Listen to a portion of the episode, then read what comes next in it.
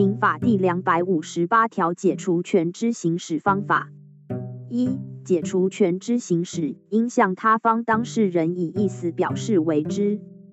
二、契约当事人之一方有数人者，前项意思表示，应由其全体或向其全体为之。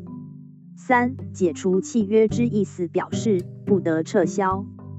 广志单身许久后认识了新女友，广志在台北工作，女友却住在高雄，每次放假，广志都搭高铁来回奔波。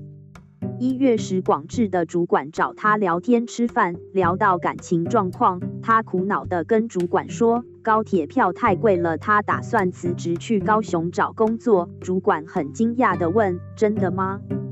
广志说：“对，他要去高雄。”主管跟他说：“不要这样啦，你至少帮我到三月。”看似稀松平常的对话，广志放在心上了，以为他要工作到三月。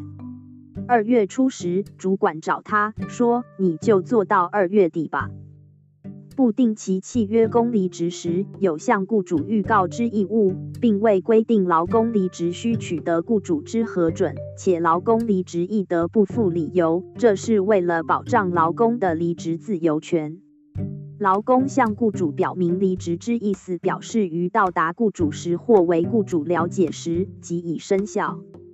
解除契约之意思表示不得撤销。